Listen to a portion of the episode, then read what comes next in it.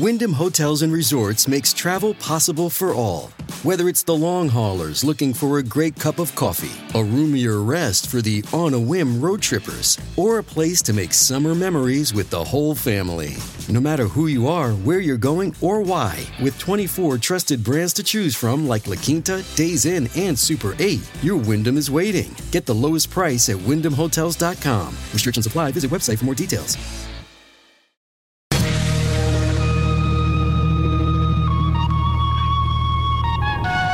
This is The Gerry Callahan Show.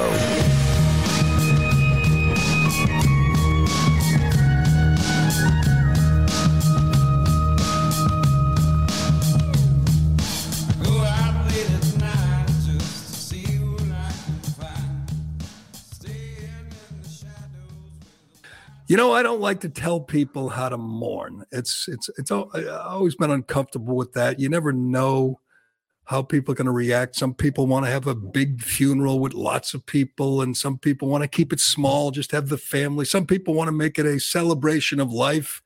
They don't want people to uh, frown or cry, or they want people to laugh and tell stories and remember their their loved one remember the good times with their loved one. And some people, some people don't even go to funerals and wakes. They just can't handle it. And other people, they show up, they're the first one there. You never know how people are going to react to uh, tragedy, and uh, especially if it's your child. I can't.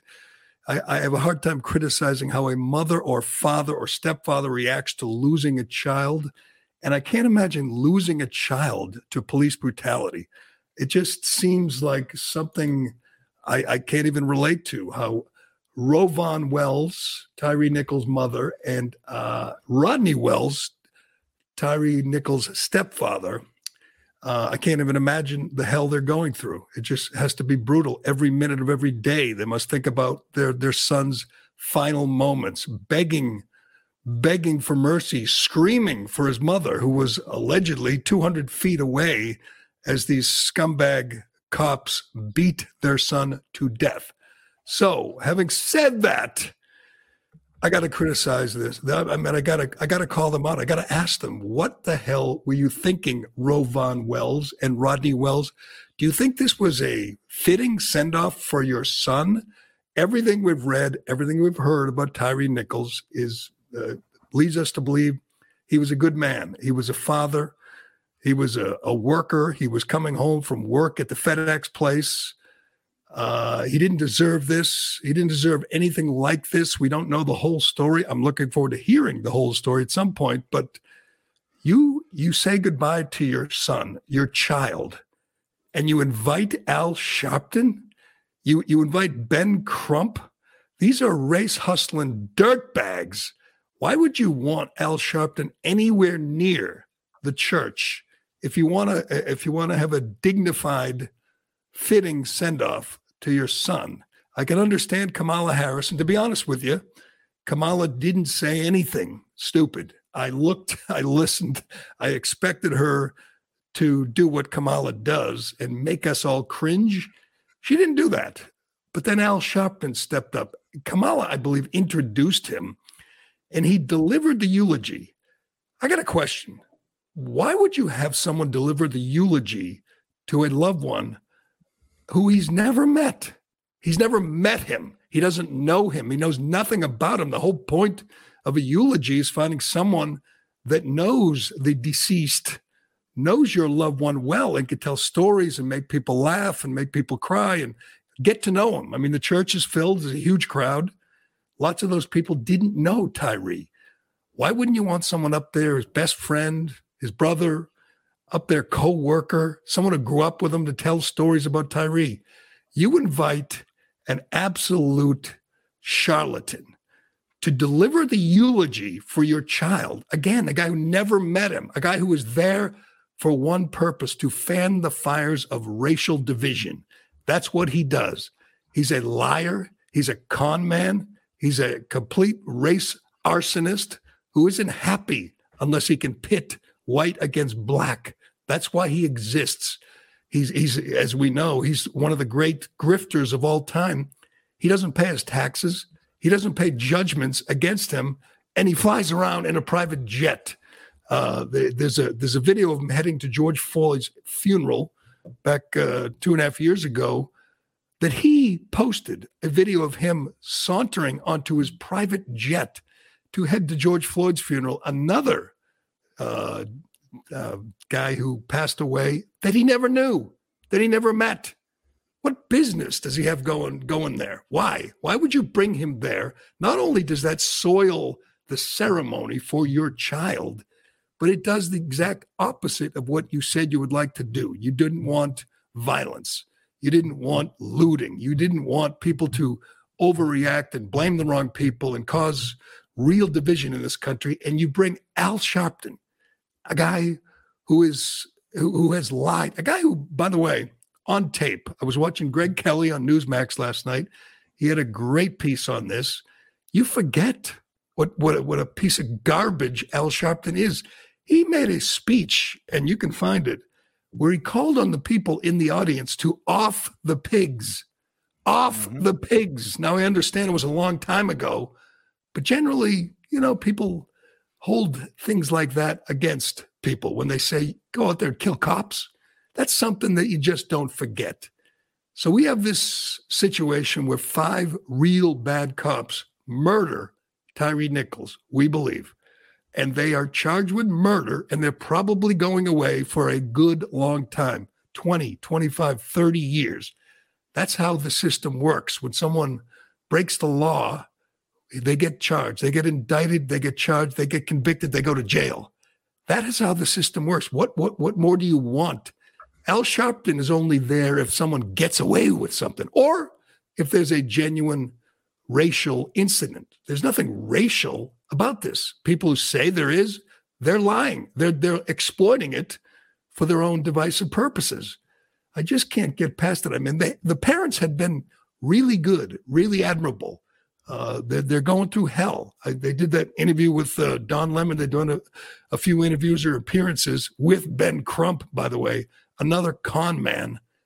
And they decide on the day they say goodbye for the last time to their child to bring Al Sharpton, MSNBC host Al Sharpton, and noted con man. And not only do they bring him there, they let him deliver the eulogy, and he rambles on for 45 minutes.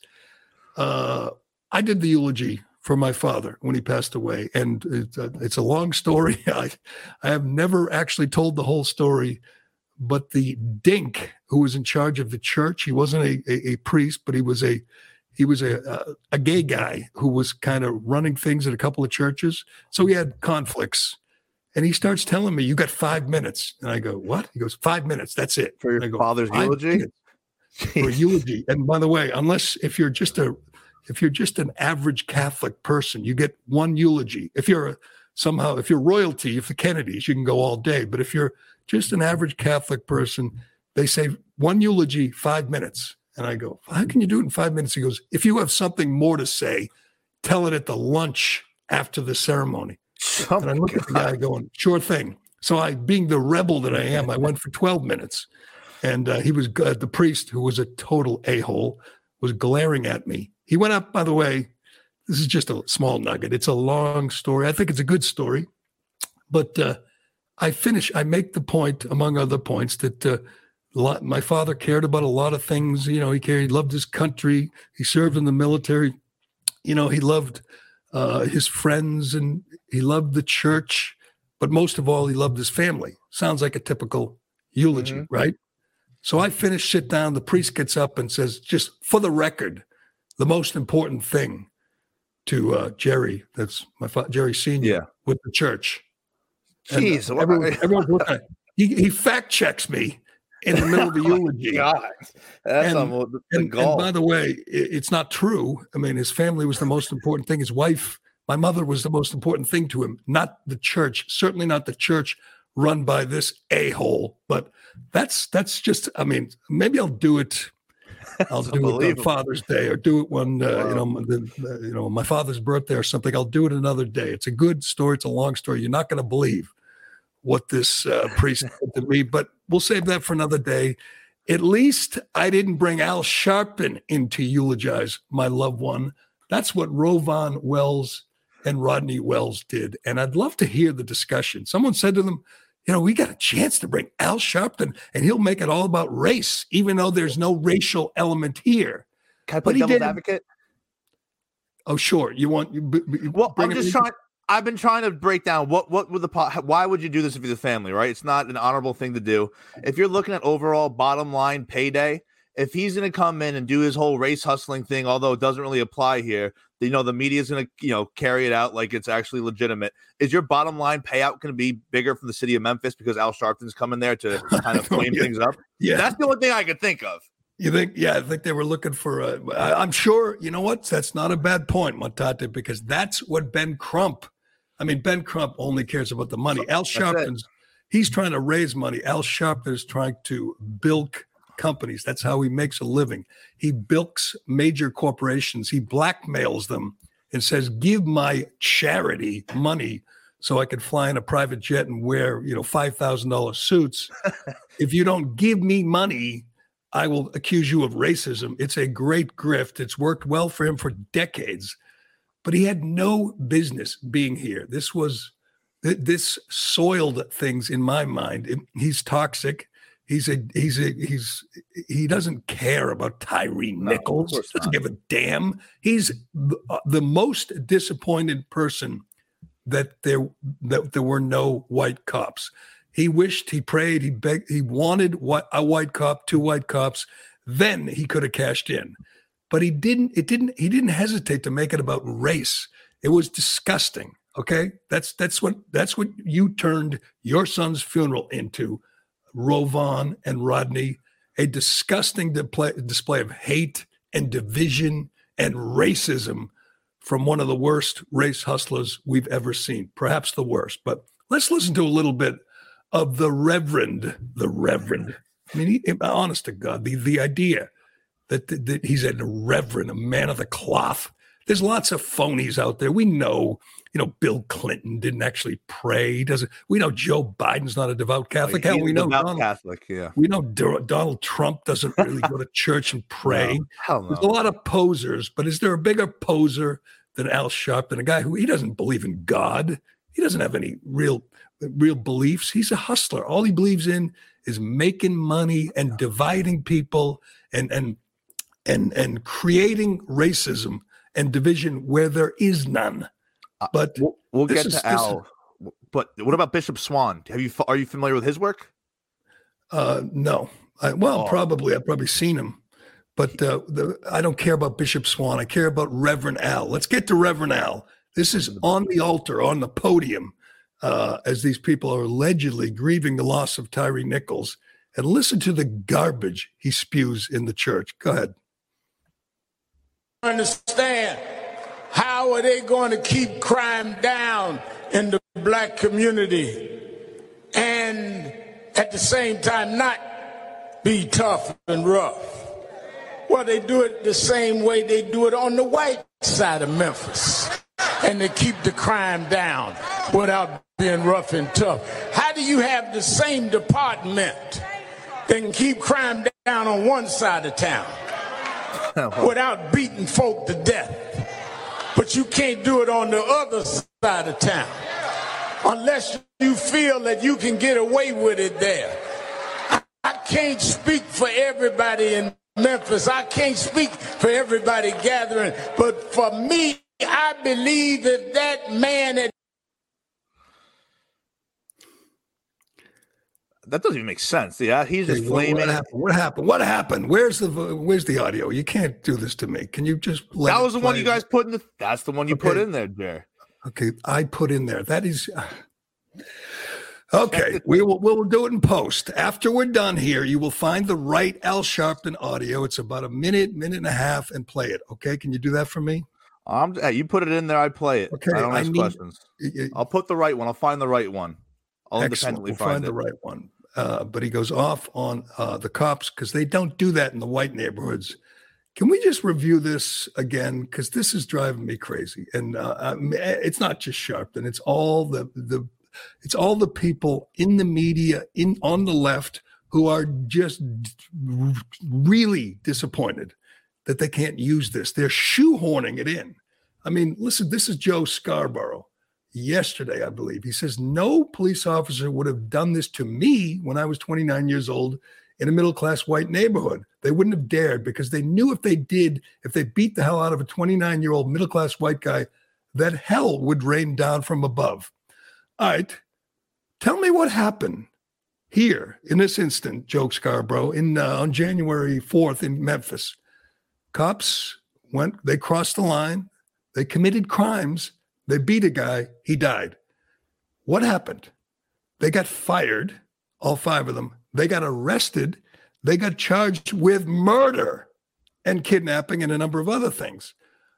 Uh, what what would be the difference if they beat 29 year old Joe Scarborough to death? Well, one thing people would be they wouldn't be nearly as upset because uh, Scarborough is just such a just such a dink. But what would be the difference? I, I would hope they would charge them, they would fire them, charge them, arrest them, put them in jail, try them, and convict them.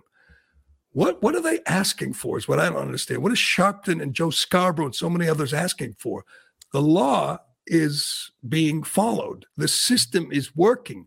These bad cops are being have been arrested. They're going to be tried, and they're probably going to be convicted. So help me out here. What am I missing? What is it that these people, Sharpton and Crump and Scarborough and so many others, we went through the names, Jemele Hill and Vanja. What what would you like to have happened exactly? I mean, you want to put up against a wall and shot the cops? I mean, would that make you happy? I'm, I'm, you know, I'm willing to listen. If that's you want to have a real quick trial, then hang him. Fine. But what he didn't, they didn't get away with it. You know, this isn't, this isn't Rodney King. They didn't get acquitted.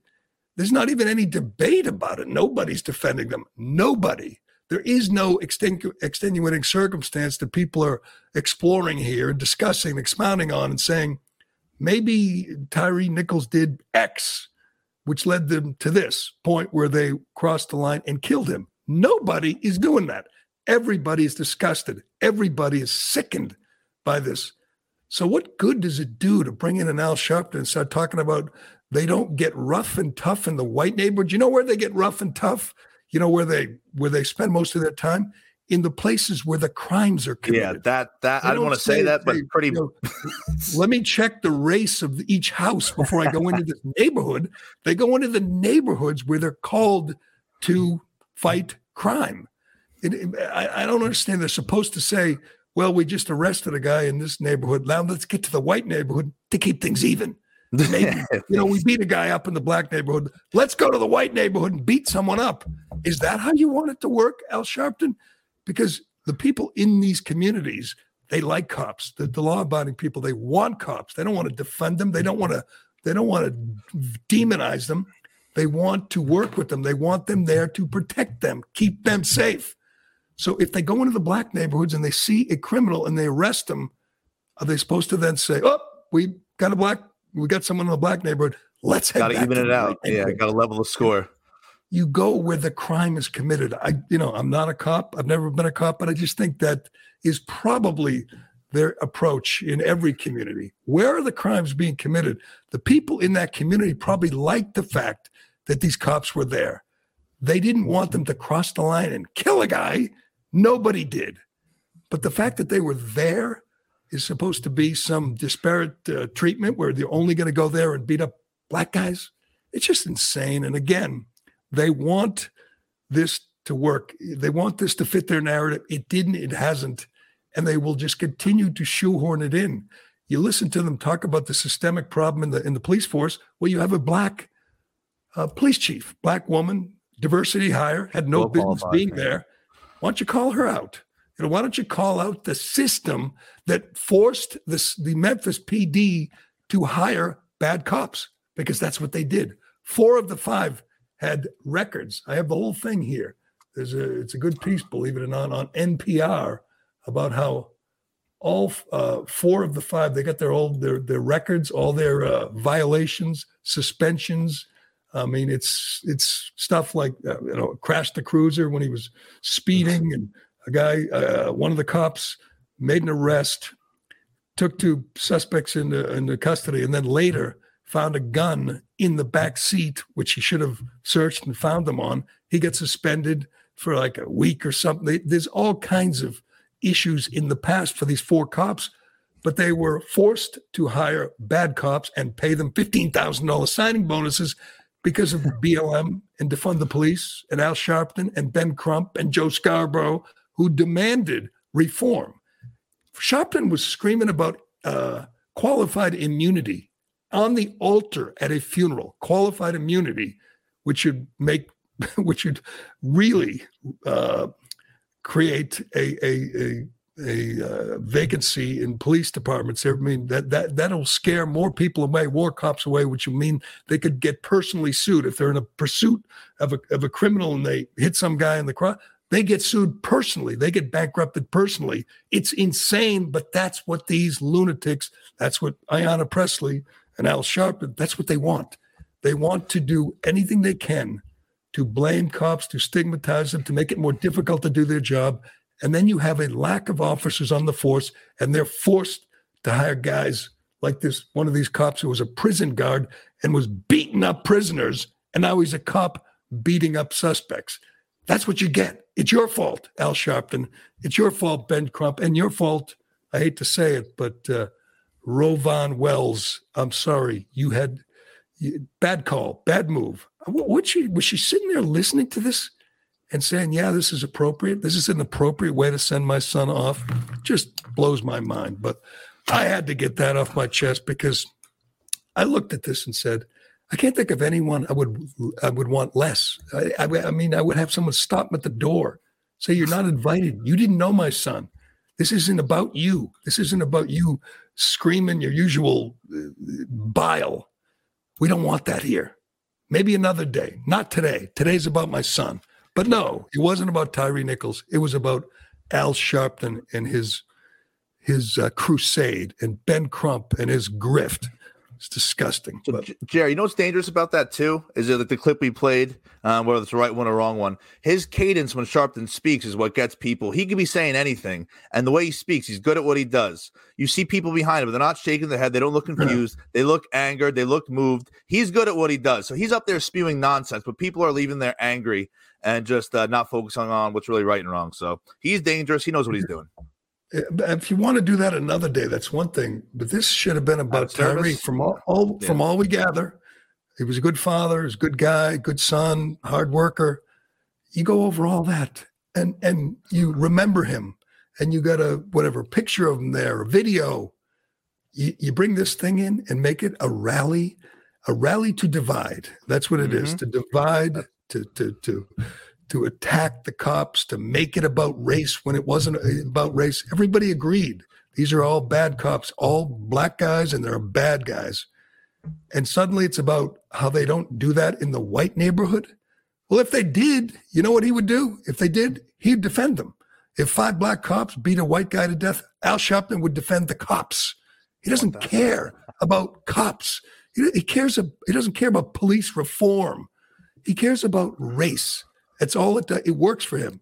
That's how he makes his living. That's how Career, he's made his yeah. name. That's why he's famous and rich and on Morning Joe because he has managed. He's made a career out of uh, out of fanning the flames and and and creating division and blackmailing and and and intimidating people into handing over money and and inviting him to funerals disgusting. But at least you know it could be one day in and out because he has a private jet so he's probably back on with the morning joe this morning. All right we got to move. We got so much more to get to.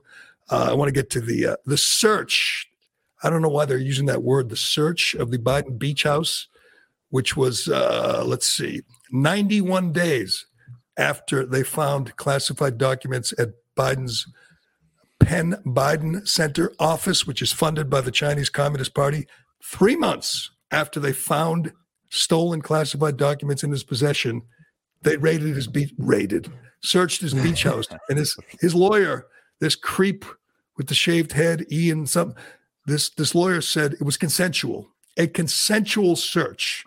Not how heard really consensual search? Uh, of of uh, you know, a, a, criminal probe where they're uh, where, where they're they, they're cooperating with the suspect and they searched two weeks after Biden spent the weekend there. So I mean, even Biden, he's got help, he's got aides and assistants and and servants would be like, hey, let's look around, make sure we don't leave any classified documents. They're probably going to search. They do search, and lo and behold, they find nothing. Hard to believe. Two weeks after he was there, three months after he knew they were looking for classified documents, they searched and found nothing. It's the this is just the latest example of our two-tier justice system. They raid Trump's home with 30 federal agents, guns drawn at dawn. Uh, Biden, they tell him, you know, why don't we go in together and look for stolen classified documents? And I'm just, I, and and I know uh, I know the FBI works for Joe Biden. They work for him even when he wasn't president. I know they're on his team. I know they don't want to cause him any trouble, but I can feel the drip, drip, drip, and I will tell you why. Because the contents of the stolen documents are what the story's about now. The contents, and we believe at least some of them are about Ukraine.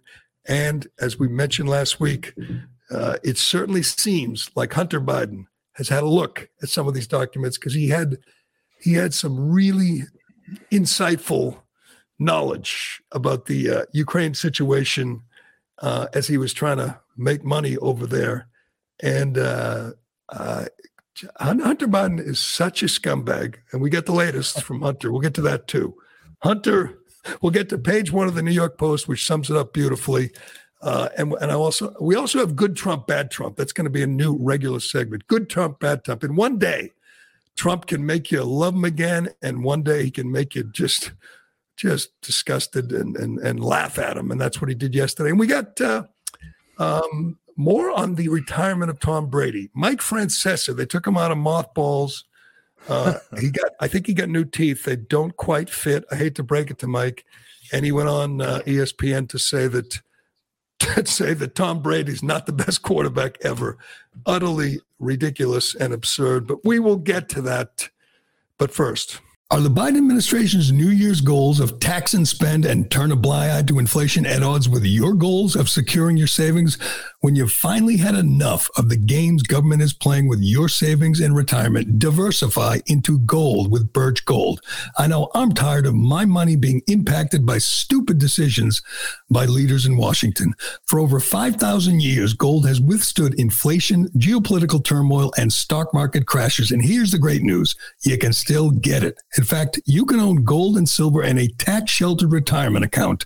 Birch Gold makes it easy to convert an IRA or a 401k into an IRA in precious metals. Here's what you need to do. Text the code word Gerry, G E R R Y, to 989898 to claim your free info kit on gold. With almost 20 years' experience converting IRAs and 401ks into precious metals IRAs, Birch Gold can help you. Protect yourself with gold today by texting Gerry to the number 989898. With an A plus rating with the Better Business Bureau, thousands of happy customers, and countless five star reviews. Secure your future with gold. Start today with a free info kit. There's zero obligation to make this request. Just text Gerry to 989898.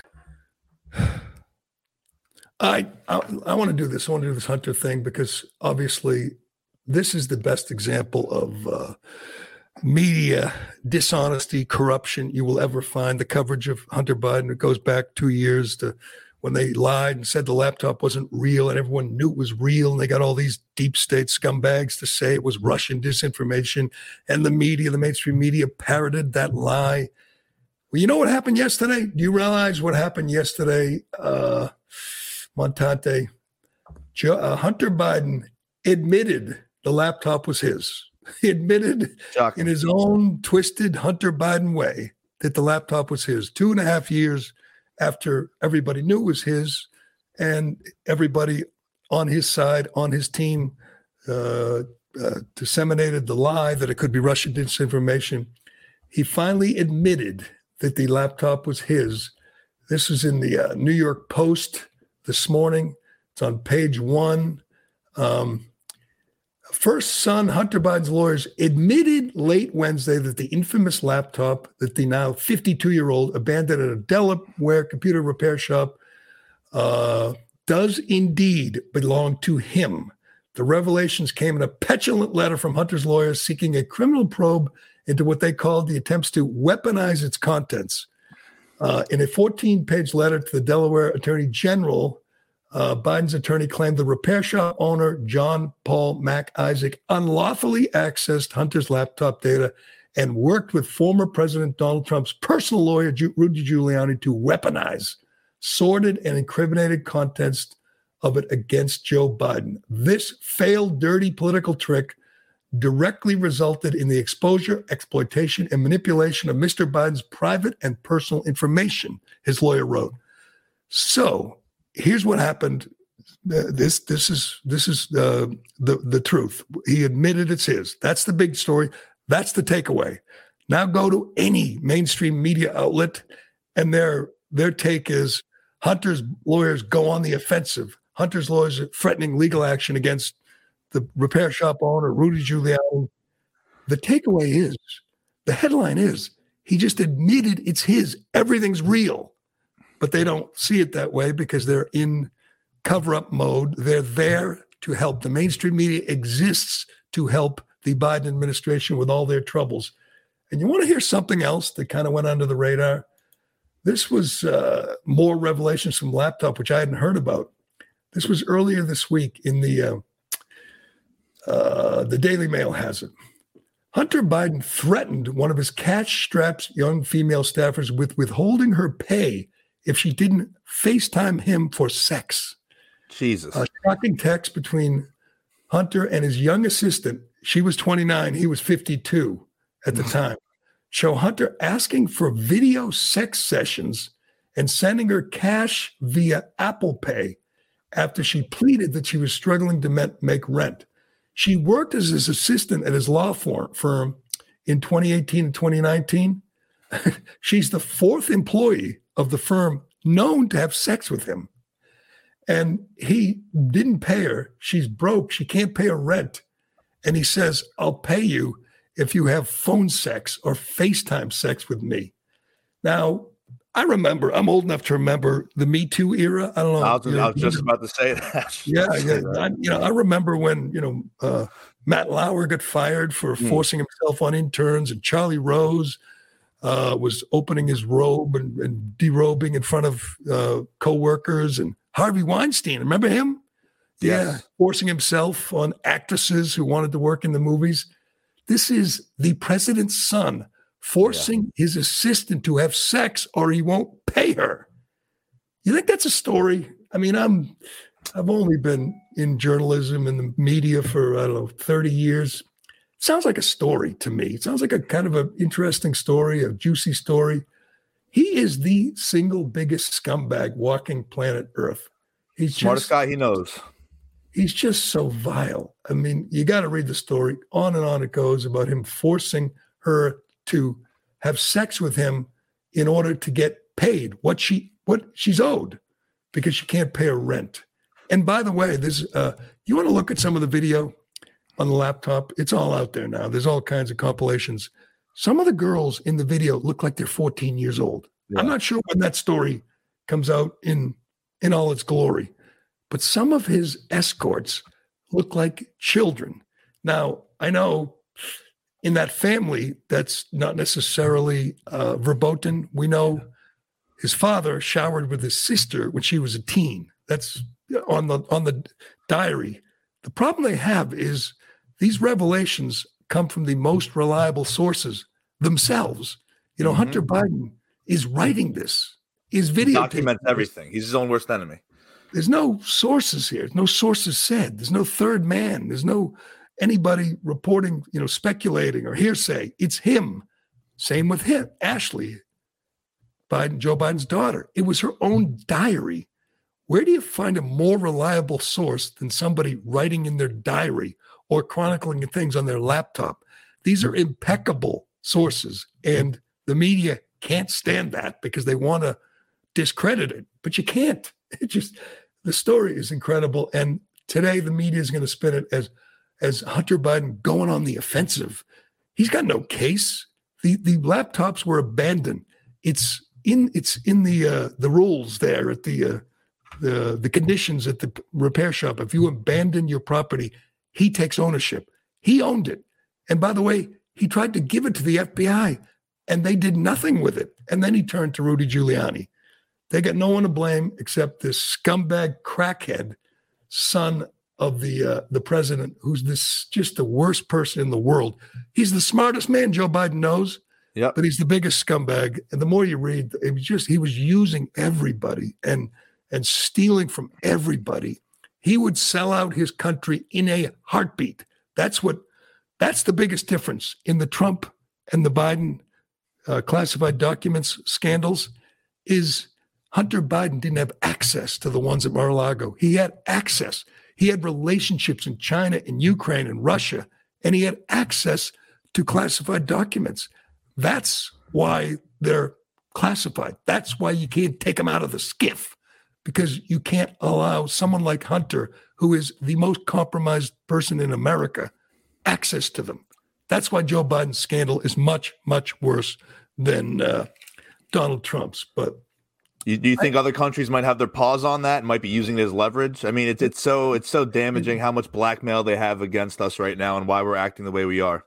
it, it is it is amazing. You just couldn't find someone more compromised or more venal. This guy will do anything for money. He he was a, a crackhead, a cokehead. He needed money. He spent money, lots and lots of money. So he was always looking for a, a scam. He was always looking for an angle. If he could have access to classified documents for which the Chinese or Ukraine would pay, he would do it in a heartbeat. He wouldn't care if it compromised this country. That's why this is so serious. That's why they're in full cover up mode because they can't allow the, and the FBI would never do this, but they can't allow the Republican Congress to tie these classified documents to Hunter Biden's dirty business dealings. When that happens, then the stuff hits the fan, and then the media is going to really have to work overtime to cover it up. But all right, let's get to uh, Trump. This doesn't involve any classified documents, I don't think, but we got good Trump and bad Trump again today. A couple days ago, he made a little speech, a video, where he kind of laid out he's, you know, he's in campaign mode already. Not doesn't have his uh, pedal to the metal yet, but he's in campaign mode. And I think we might have an issue that will be the wall, the build the wall of you know tw- 2016, which essentially put him in the White House. It resonated. Mm-hmm. People loved it. They chanted it. They wanted a wall. Now we see why as Joe Biden opens the border. we need a wall. And I think everybody at this point, every reasonable person agrees. We need a wall. Uh, it was a good idea. The day Joe Biden took office, he stopped building the wall, and then we saw the the invasion. But uh, it worked for him, and he knows it. I think he might have stumbled across an issue that will resonate with Republicans because there's really no argument against it. It's the transgender issue. It's become it's in the forefront now. We've talked about it many times. Uh, I think we were ahead of the curve on this one, uh, but certain people are, are heroically fighting this battle and putting it in the mainstream. Uh, we've gone, you know, we've talked to our friend Billboard Chris and Chris Rufo and Matt Walsh and Libs of TikTok have kind of put this in, in made this the the the battle, the preeminent battle in the culture war, and it's a winning battle. It's a winning strategy. Most people don't like the idea of doctors performing sex change surgeries on children. They don't like the idea of doctors removing the healthy breasts of young girls who are confused about their gender. At least they would say, any reasonable, rational person would say, wait, yeah. give them a few years. Let let's see what happens. Even you know, uh, even there's there's a organization called Gays Against Groomers, gay people who find this reprehensible and are fighting alongside uh, Matt Walsh and Libs of TikTok. So I think it's going to be an issue in the presidential campaign, and Trump is trying to get out ahead of it. I think he got some good advice for a change on this one. But do we have him talking about this the other day? Because he, he follows the script. He doesn't go off script much, which is always a good idea. And he doesn't attack any of his fellow Republicans yet. But I think we're going to hear a lot more of this. Let's uh, yeah, let's, hear- let's get to, it's a long. He starts off hot though.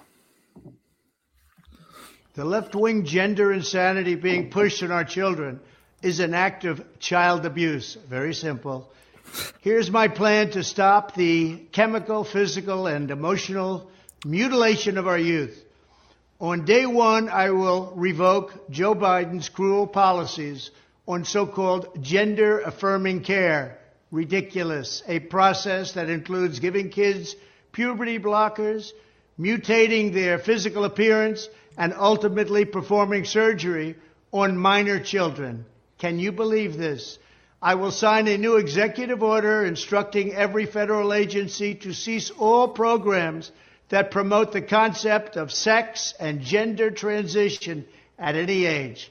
I will then ask Congress to permanently stop federal taxpayer dollars from being used to promote or pay for these procedures and pass a law prohibiting child sexual mutilation in all 50 states. It'll go very quickly.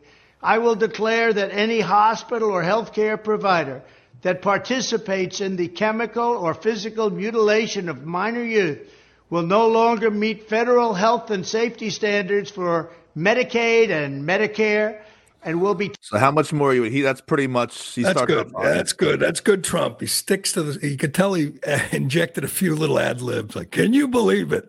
but that's a good idea. Somebody gave him good advice. That's going to be an issue in the campaign.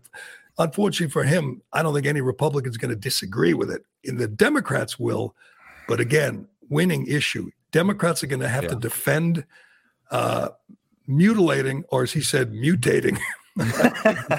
I think he screwed that word up. But yeah, we speak. You're going to have to defend uh, removing healthy body parts from children because they're confused, and they're confused because adults, teachers, community yep. leaders, sometimes parents confuse them. It's a oh, it's yep, yep, it's a good good plan, Donald Trump. That's good Trump. Now we'll get to bad Trump again because this is just so stupid. I can't. I, I, I hear that speech and I say he's got getting some good advice on that day. He's getting some good advice, and then he comes up with a truth social. I guess when he's doing his posts, he's on his own. There's nobody's, you know, telling him what to say, and no one's writing a speech for him. But he comes up with a uh, he posted truth. Someone wrote to him on Truth Social. They said, President Trump will destroy DeSantis in the primary. Trump responds, Thank you. The real Ron is a RINO globalist who closed quickly down who closed quickly down Florida and even its beaches loved the vaccines and wasted big money on testing. How quickly people forget. Okay. I could do I could do an hour on that. That's just so dumb. That's just so stupid. He's attacking Ron DeSantis because Ron DeSantis quote loved the vaccines. You think you're going to win that argument, Donald? You invented the vaccine essentially. Warp speed was your thing. Vac- you were all about vaccines in your final couple of months. And I understood we thought the vaccines were going to work. Not your fault. I understood. But you think you're going to debate who was more committed to vaccines against Ron DeSantis and you're going to win that debate? By the way, he didn't close beaches, he didn't shut down Florida.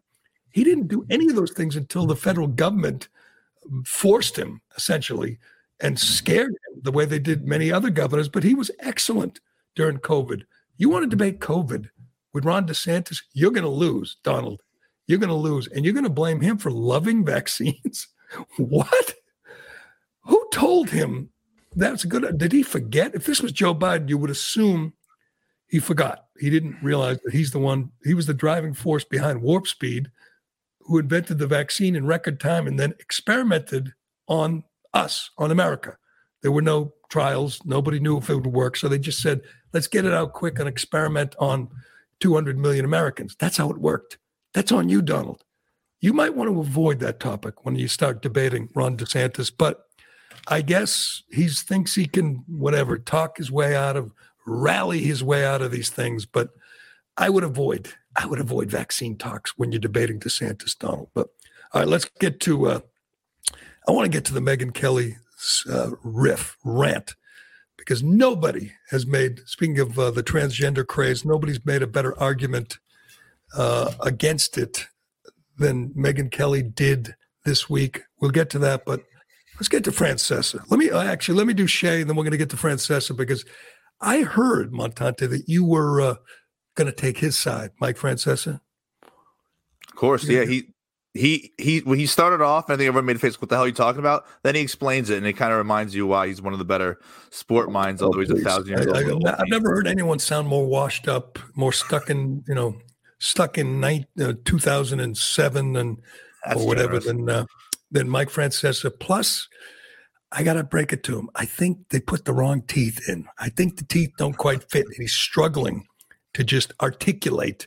I'll never, I've never got this Francesa thing, and this is good uh, example why. But first, well, it's the dead of winter, but that doesn't slow down Shea Concrete. They got a huge selection of precast concrete steps ready to be installed at your home. If you're building a new home or remodeling or replacing an old staircase, Shea has great values with designs that will fit your home. A new staircase will dramatically upgrade the front entrance of your home, giving you much better curb appeal. You'll be the talk of the town, the envy of the neighborhood. Shea will take care of all this. They remove the old stairs. You don't want to have to do that yourself. When they're done, you'll have a great looking new entrance that will add value to your home. Is not an expense. This is an investment in your home. With one phone call, Shea will deliver a turnkey installation experience. In a few hours, you get a brand new front entrance. Go to sheaconcrete.com to learn more. Also, you can go there and look for a job. Right now, Shea is hiring. They've got between 15 and 20 open positions. These are career opportunities for all different types of people with all different types of skill sets. All you got to do is pass a drug test. All right, as we know, Don, uh, Tom Brady retired yesterday. I don't know if you heard. Tom Brady retired. I was just on uh, Newsmax this morning uh, with my friend Rob Finnerty, former uh, EEI guy. Does a great job in the mornings. And uh, so I go on to talk about Brady, and he says, uh, you know, the usual stuff. John Brady was great and all. He says, I heard your podcast yesterday, and you were on with uh, your old partner, Kirk Minihane, and he wouldn't put him in the top 15. I said, I think Kirk was just yanking your chain there, uh, Rob. He was, it was tongue in cheek. Kirk knows everybody knows uh, uh, Tom Brady is the greatest ever. I think he's the greatest team athlete in American history. I think he won more titles than Michael Jordan in a, in a league where it's tougher to win titles. I think everything. I, I mean, the numbers speak for themselves. Everything uh, leads you to believe that the debate ended years ago. Tom Brady's the best ever, the best NFL player ever. There really is no debate. I've said it before that for years in my profession, sports talk radio, we fall we fell back on the QB debate like almost daily for years. It was always you always get calls, you always could take mm-hmm. two different sides. Everybody knows quarterbacks, even though a casual sports fan has an opinion on whether you know Dan Marino is better than John Elway or Peyton Manning, Drew Brees, whatever. Everybody has a take. So it was a real reliable topic. And for years, it was, uh, like I said, you had Montana, Marino, Elway, I used to think it was Marino. Then Elway went out and won a couple Super Bowls, and I went with Elway. Um, then it was obviously Brady and Manning. And initially I said Manning's better. And then Brady just kept winning. Brady became a prolific passer who set records, who threw 50 touchdown passes, who led the league in yards. And it, so you couldn't make the case that he was a system quarterback anymore. And Brady just did it all. He put up great numbers, he won titles, and he he never ever got hurt. So I don't know how long ago it was, probably whatever, seven, eight, ten years ago. The debate was over. He ruined talk radio in a way. You couldn't do this debate anymore. It wasn't possible. Even if you were just hated Brady or hated the Patriots and just wanted to be devil's advocate, you couldn't do it. It wasn't possible. So out of mothballs yesterday, ESPN brings Mike and the Mad Dog back together. And they put him on with Stephen A. Smith in, in first take. And I'm thinking, and initially, Francesa and Mad Dog were complaining because Brady stole their thunder. This was a big day. Mm-hmm. They were going to get back together and debate whatever, LeBron. I don't know what they were going to talk about. So Brady breaks the news in the morning. It becomes the only topic that anyone's talking about. And Francesa comes on for real and starts talking about how he wouldn't take Brady uh, in the big game in a Super Bowl, wouldn't take Brady for a regular season because Manning's better and just sounded like he looked like and sounded like someone out of I don't know what year you, this was a real debate. 2000, 2000 yeah, 2003, 2004. 2003, 4. By the way, He says Brady didn't start off strong. Brady won three Super Bowls in his first four years, I believe. Not bad. didn't start strong. let's listen and to and if you're watching along, let's watch Mike Francesa struggle to uh, speak with those big choppers. You know, I, I, I always wonder if you get those teeth, and we see them. Some people get them. Rex Ryan has them. Joe Biden has them. Shouldn't you get them a little less white? When they're that white and that shiny, they just look obvious. like you look like uh, Matt Dillon in uh, something about Mary. You yeah. just look like you're struggling to to. They just don't fit. But anyway, I don't want to get distracted by the teeth. Let's listen to this idiotic uh, take on Brady and where he ranks. Not that, though. Drafted lady had a terrible body. It took him time True. to do it. Now I'm going to throw a little, you know, oil on the uh, ceremony. Okay. He's not the best regular season quarterback I've ever seen. Peyton Manning was. What? He's not the best Super Bowl quarterback who ever lived. Joe Montana is. What he is, though, mm. is the guy who played the longest and he won the most games. He won the most Super Bowls. So he will be remembered because nobody's going to play 23 years and nobody's probably ever going to have a chance to win that many Super Bowls. It's almost impossible to do. He was in the right place with the right coach and he was that competitive. But so let me say this in the Super Bowl, just take the Super Bowl performances, nobody ever has competed on the level Joe Montana competed on. Not even close. Joe Montana. Uh, okay. Joe Montana won four Super Bowls. We know that. Didn't throw a pick. Brady won seven. Seven. Uh, that's not close. That's not, you know, that's that's a, a big difference. And you, by the way, I just looked this up. Everyone says Joe Montana didn't throw a pick in four Super Bowls. Do you know how many times Brady played in the Super Bowl and didn't throw a pick? Five. Uh, oh, so he even even has more Super Bowls without interceptions than than Joe Montana does. But the idea that a guy who won and and uh, get the um he, he one game he won whatever I get the records all here.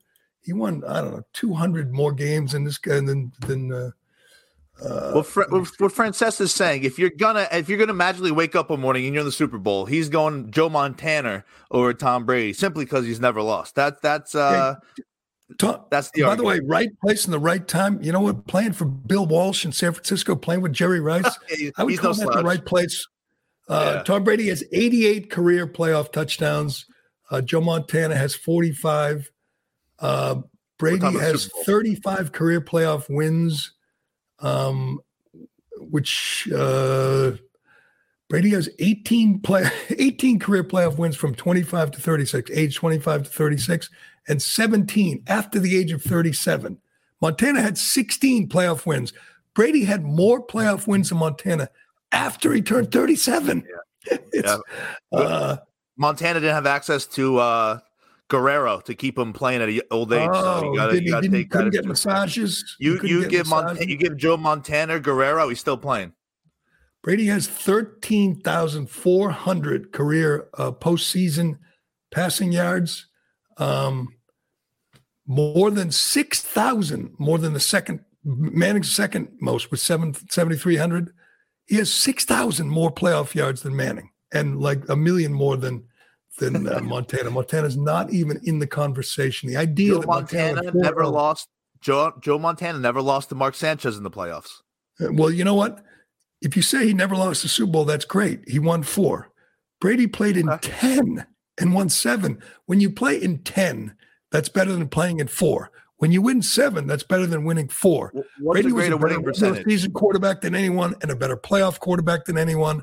And Francesa is just trying to no. I don't know, just trying to stir it up, but he sounds idiotic. And so do you, if you agree with him. Well, what's a higher percentage, Gerry? You're, you're a numbers guy, right? You want to you want to uh, UMass, uh, proud alumni. hundred percent or seventy percent? What's a higher? What's a higher? Oh, percentage? so you're saying Trent Dilfer's a better uh, Super Bowl quarterback than Tom Brady because he won hundred percent of his 100%? Super Bowls. You know what? By this logic, yeah, you're right. I agree with you. You're helping yeah, that Francesa's well, argument here. You and Kirk think Trent Dilfer's a better quarterback in the Super so, Bowl, just in the Super Bowl, just in the Super Bowl just in the Super Bowl. Super Bowls are why they play, and Brady won by far the most. And he won it with two different teams and two different coaches. And uh, the debate ended years ago.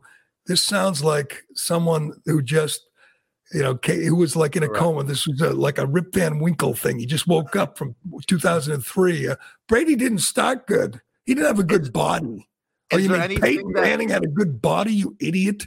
Is there anything that uh that Belichick could do um, now that Brady's retired to bring back the argument who was more important to the, uh, those Super Bowls? Who has better? Uh, you know what? That argument ended too because he went. What if? what if? What if Billy gets two more? What, what if Belichick gets two more in the next five years? Okay.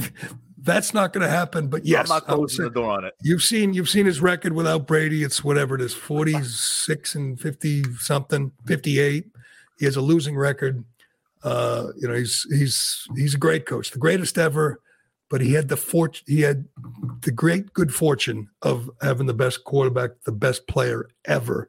By the way, one of the most interesting stats from this guy Tucker Boynton. He's he does stats. Uh, let me find it here. Brady never took a snap where his player, where his team was out of the playoffs, where his team had no chance to win. Oh, were they mathematically eliminated? Yeah, math, I'm sorry, mathematically eliminated. That's never a took a pretty impressive. 15, I'll get the number like 15,000 snaps in his career. Never took a meaningless snap that's something. I don't think you know Francesa wouldn't even understand that. But you know what? My guys, my guys uh, always talk about having a reunion, Dennis and Callahan reunion, and we talk about it. And I said, just tell me when to show up. I'll do it. Uh, ours will be better than that one. Ours that that that one's awkward and disjointed, and I don't even know why. Why you need Stephen A. Smith and Molly? What's her face? Yeah, why do you even too much. There? Molly Qerim. Why, why don't just why don't you just have um, Mike and the Mad Dog do their thing. I mean, they did it a million times, and uh, I don't even know what is what does uh, Francesa do now. I know Mad Dog's all over the place. He had he had that one big uh, contract for his podcast where he was going to talk politics and sports. That lasted like seven episodes that not many people listened really? to. Yeah, he was supposed to talk more than just sports, like politics and stuff. He literally did a handful of shows. I don't think anybody listened to it. He re- he gave some pretty plain Jane vanilla political takes. He's supposed to be this like right wing guy. He was I don't know. I, I don't get Francesa, but he I think it was the right time for him. He kind of uh came through at the right time, and um, people remember him based off legacy, similar to Brady. So I don't know. I don't uh, yeah. get it. Yeah, the, the he was right yesterday. He was right yesterday. This is the number from uh, Tucker Boynton. He retires never having taken a snap when his team was mathematically eliminated, including the postseason. That's 15,906 snaps, each with the possibility and the end goal of winning a Super Bowl that's to defend uh, that it would be pretty. It would be pretty tough to be mathematically eliminated in the postseason already. Good point by uh, you. Yeah, but but uh, but it's just one. I mean, the list of superlatives is just extraordinary, and there's no debate. He ruined it for all of us. We can't have that debate anymore. Now we can do LeBron versus Michael Jordan. Let me just say that's not a debate either. Michael Jordan MJ, wins. Correct. MJ wins six and zero oh in the finals, six MVP, uh, finals MVPs, ten scoring titles not a debate. All right, before we go, before we go, I want to play this Megyn Kelly thing on her show. I guess she was talking about the transgender issue and he was talking about a guy and these stories they're out there every day. There's another one. A guy, I just I just tweeted a, a video of a guy taking a leak in the women's bathroom. Yeah. and they're trying to kick him out. He's just a normal looking guy. And he just looks around and says, You can't tell me I'm not transgender. I'm transgender. Now Pandora's box is open, baby. Play with it. You, what are they going to tell you? Great point. I mean, what can they what can they do? I'm transgender. I had to go. and anyway, right. Megyn, Meg, Megyn Kelly was talking about a guy. I'm not sure if it was that Dylan guy that's had all this surgery, the one that went to the White House pretending to be a girl. yeah, yeah. Uh, but it was somebody, and he was talking Dylan about Mulvaney. She, she, he was that. What was it? Dylan, Dylan Mulvaney. Uh, and going to the gynecologist. So we reached the point where men are talking about their gyne- OBGYN appointments. And it set off Megyn Kelly. Let's listen. Why is it making my blood boil that Kristen claims oh, to have a gynecologist? I, I really like it's making my blood boil. And I, it's I'm having like a real reaction to it in a way I actually didn't expect. And I'm, I'm thinking it through live. And part of it is I just actually went to the gynecologist. Actual women have to go to the gynecologist once a year. When you just delivered a baby, you spend your life in with your gynecologist, your OBGYN. And it's never particularly pleasant to go see the gynecologist. The exam doesn't feel particularly good. The pap smear is very uncomfortable. No one looks forward to that. We actually have things we need to worry about, like ovarian cancer or other kinds of cancers that you can get in the OB field. Um, you you have to get a breast exam. You're constantly worrying whether they're going to find a lump and how that could go. There are things that are particular to that exam and that relationship that no fucking man is ever going to have. All right. So that guy doesn't have a gynecologist. That guy has a hole that a surgeon created at best. I'm sorry. It's like infuriating to me because there are things that make women special. Yeah. And there are things that we've overcome and that we must overcome as women in order to thrive in, the, in this life, whether it's the threat of sexual violence or that's that's pretty much it. But yeah, she gets fired up. You can see the the female in the the middle is like shocked by well, this uh, outrage. Why, why are you why are you cutting her off? Because she gets into like you want to hear the rest of the clip. It's about yes, it's it's, it's good. It's only another thirty seconds. I, I think it's you know, being attacked. I'm respecting the clock. I have clock integrity. We'll as we walk home from college bars to our dorms, or the the fears that you have when you go to the gynecologist or when you are pregnant with a baby. All those things they're baked in. And it's part of what makes women so incredible and strong. And you can't just become one and take all of our things because you did or did not have a surgery or you put on a dress. It's it doesn't work like that. That's that. better. I didn't know that. Okay. All right. Yeah, no, you're right. It, it finishes with a bang. That that was excellent. It's that's what we need. And and get ready. Uh, it's going to be a huge issue in 2024 and a winning issue for Republicans and a losing issue for uh, Democrats who support surgeries for children and puberty blockers for children. It should have been an issue years ago. Finally, it is. It's a good issue.